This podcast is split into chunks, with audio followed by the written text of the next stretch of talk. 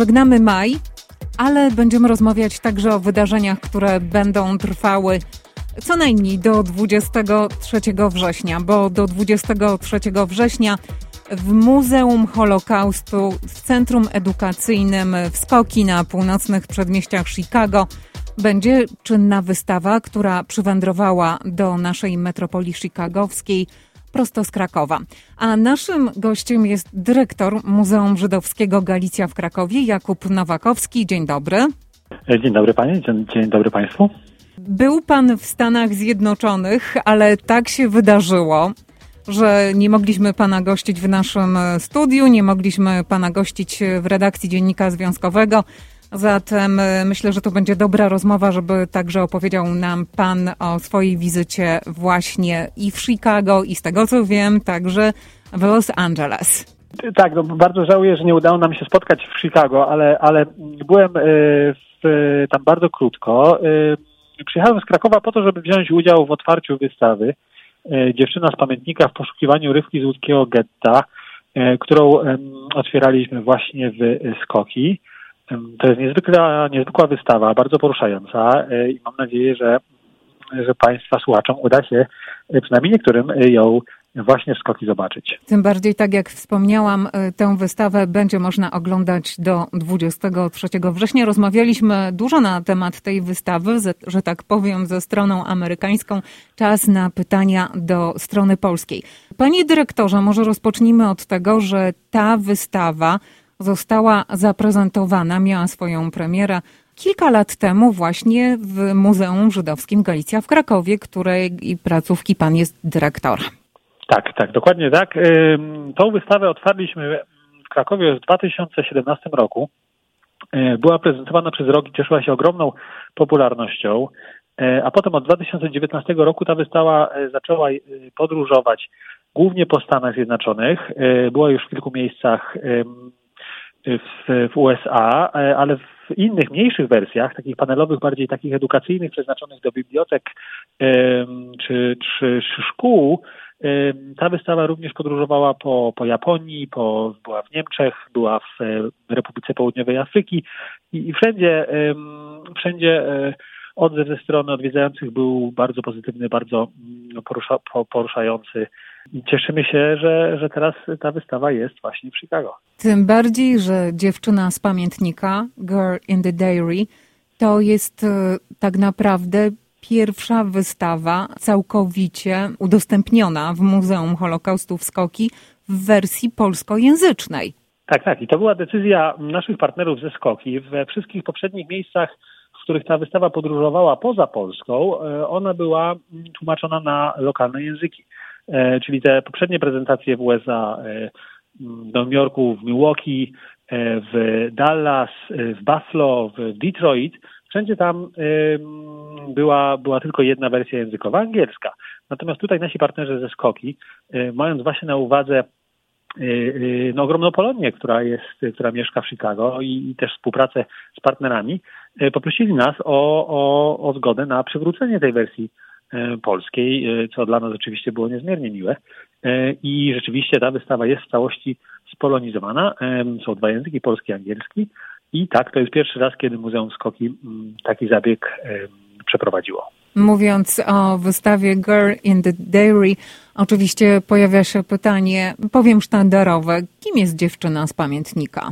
Och, no tutaj nie, wiem, czy, czy, czy zdradzać Państwu wszystkie, wszystkie tajemnice tej wystawy, ale rzeczywiście wystawa jest, jest niezmiernie interesująca, bo opowiada fascynującą historię, w zasadzie dwutorową historię, bo, bo jeden, jeden wątek opowiada e, historię pamiętnika właśnie, który został odnaleziony przez, mm, przez e, panią doktor, e, która była która była, służyła w armii, która, w jednostkach, które wyzwoliły Auschwitz. To jest 27 stycznia 1945 roku. I to właśnie pani doktor w Auschwitz, zaraz po wejściu radzieckich jednostek do Auschwitz, w ruinach krematorium znajduje notatnik, znajduje zeszyt wypełniony drobiazgowym, e, skrupulatnym pismem. Pani doktor nie, nie mówi w języku polskim, nie czyta w języku polskim, ale rozumie, że ten pamiętnik w tych ruinach e, ma, ma ogromne znaczenie, więc zabiera go ze sobą A potem, a potem życie toczy się dalej. Pani doktor wraca do Omska na Syberii i potem przekazuje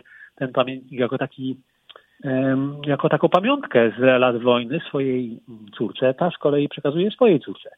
E, I dopiero na początku XXI wieku pamiętnik, właśnie ta wnuczka tej, tej pani doktor, pokazuje mm, badaczom w, w Kalifornii, w Jewish Families and Children Services Holocaust Resource Center w Kalifornii. I tam dopiero po, po, tylu, po tylu latach dziennik po raz pierwszy zostaje otwarty tak naprawdę i podejmowany, podjęta zostaje próba jego przeczytania. I tutaj zaczynamy mm, ten drugi wątek, tą, ten, tą drugą linię narracyjną, bo wraz z jakby z treścią wystawy poznajemy, próbujemy odpowiedzieć na to pytanie, które badacze tego pierwszego dnia sobie zadali, czyli kim była autorka, e, czy autor tego dziennika, jak to się stało, że ten dziennik wylądował w Auschwitz i być może najważniejsze, co się stało z autorką tego właśnie mm, dziennika. I tutaj wystawa opowiada nam mm, właśnie tą, tą historię. Idąc śladami badaczy, krok po kroku poznajemy losy autorki, tej dziewczynki właśnie, Rywki Lipszyc, no tutaj już Państwu zdradzę, to co się z nią e, krok po kroku e, działo. Musi Pan przyznać, że to zupełnie inna perspektywa opowiadania nam, a także młodym ludziom o tym, co wydarzyło się właśnie w czasie Holokaustu.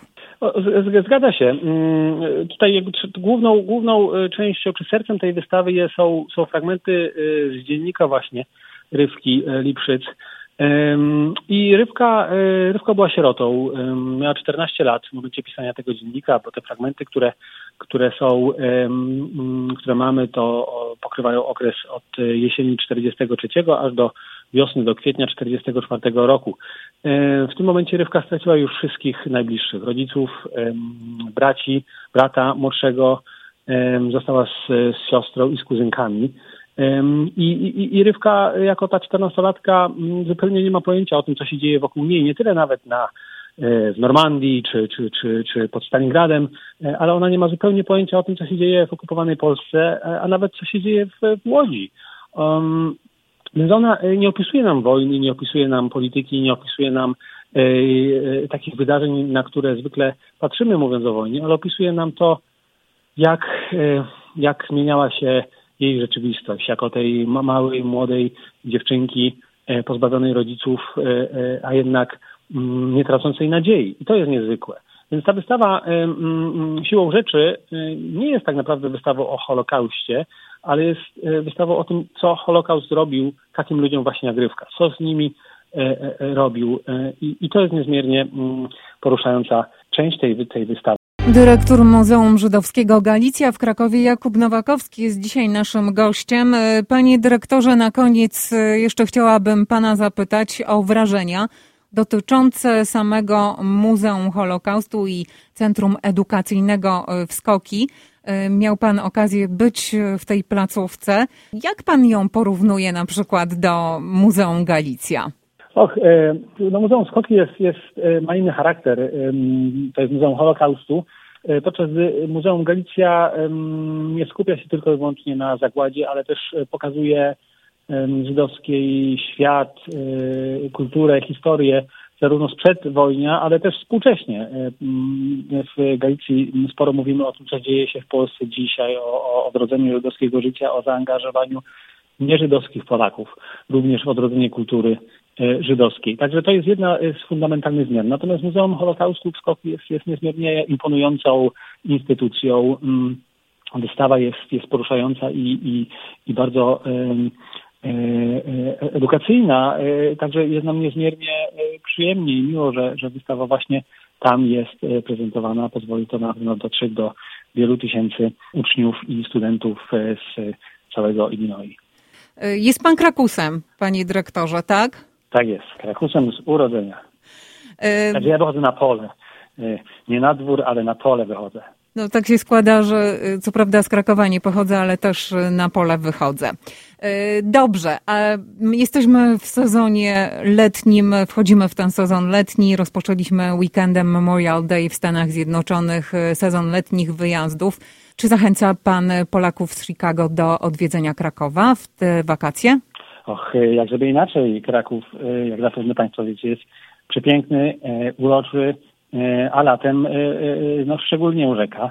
Także serdecznie zapraszam, a jak już Państwa słuchacze będą w Krakowie, to oczywiście zapraszam również do Żydowskiego Muzeum Galicja na zwiedzanie naszych wystaw, na kawę, na, na coś innego. I tak, obyśmy się wszyscy zobaczyli w Krakowie lub też w Chicago przy innej okazji. No właśnie, czy ma Pan już zaplanowaną kolejną e, wizytę w Stanach Zjednoczonych? E, jeszcze nie, e, natomiast tak się składa, że ja rodzinę mam w Milwaukee, więc, więc wracam zarówno służbowo, jak i też prywatnie do Stanów co jakiś czas. Zatem do zobaczenia, jak to się mówi, na amerykańskiej ziemi albo w Krakowie. Dyrektor Muzeum Żydowskiego Galicja w Krakowie, Jakub Nowakowski, był naszym gościem. Dziękuję uprzejmie, do zobaczenia. Redakcja Dziennika Związkowego w Radiu 103.1 FM.